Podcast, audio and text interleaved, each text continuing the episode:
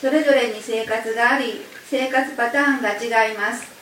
思い方考え方物の見方価値基準肉を基盤とする中においては千差万別です。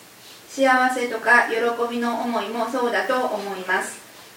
そんな中において学びに触れた私たちはではどのように生きていけばいいのでしょうか？答えはもうみんな知っています。頭では分かっています。すでに知っている頭で理解していることを素直に実践できるかどうかだけです。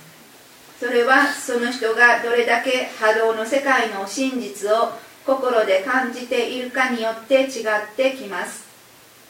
肉まみれの中からそこから抜け出していくのにはどうすればいいのかということになりますが千載一遇の時今が千載一遇の時という言葉を何度も何度も思い起こしてどうぞ自分が本当に心から望んできたことを実現できるようにしていただきたいと思います。自分の中の切なる思いをどうぞ叶えてください。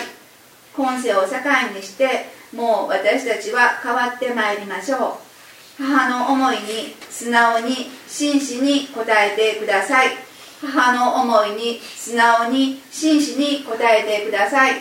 どなたもお母さんのお腹の中から生まれてきました。お母さんのお腹の中で真実はこうですよと伝えていただきました。それを肉を持った持ってこの世に出てきた瞬間から忘れ去っていく。もうその道その道はもう今世を境にして変えてまいりましょう。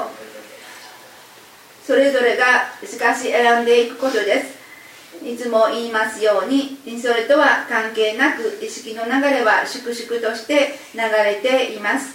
だからその流れに乗っていくことがただ一つの選択なんです。ということをお伝えしておきます。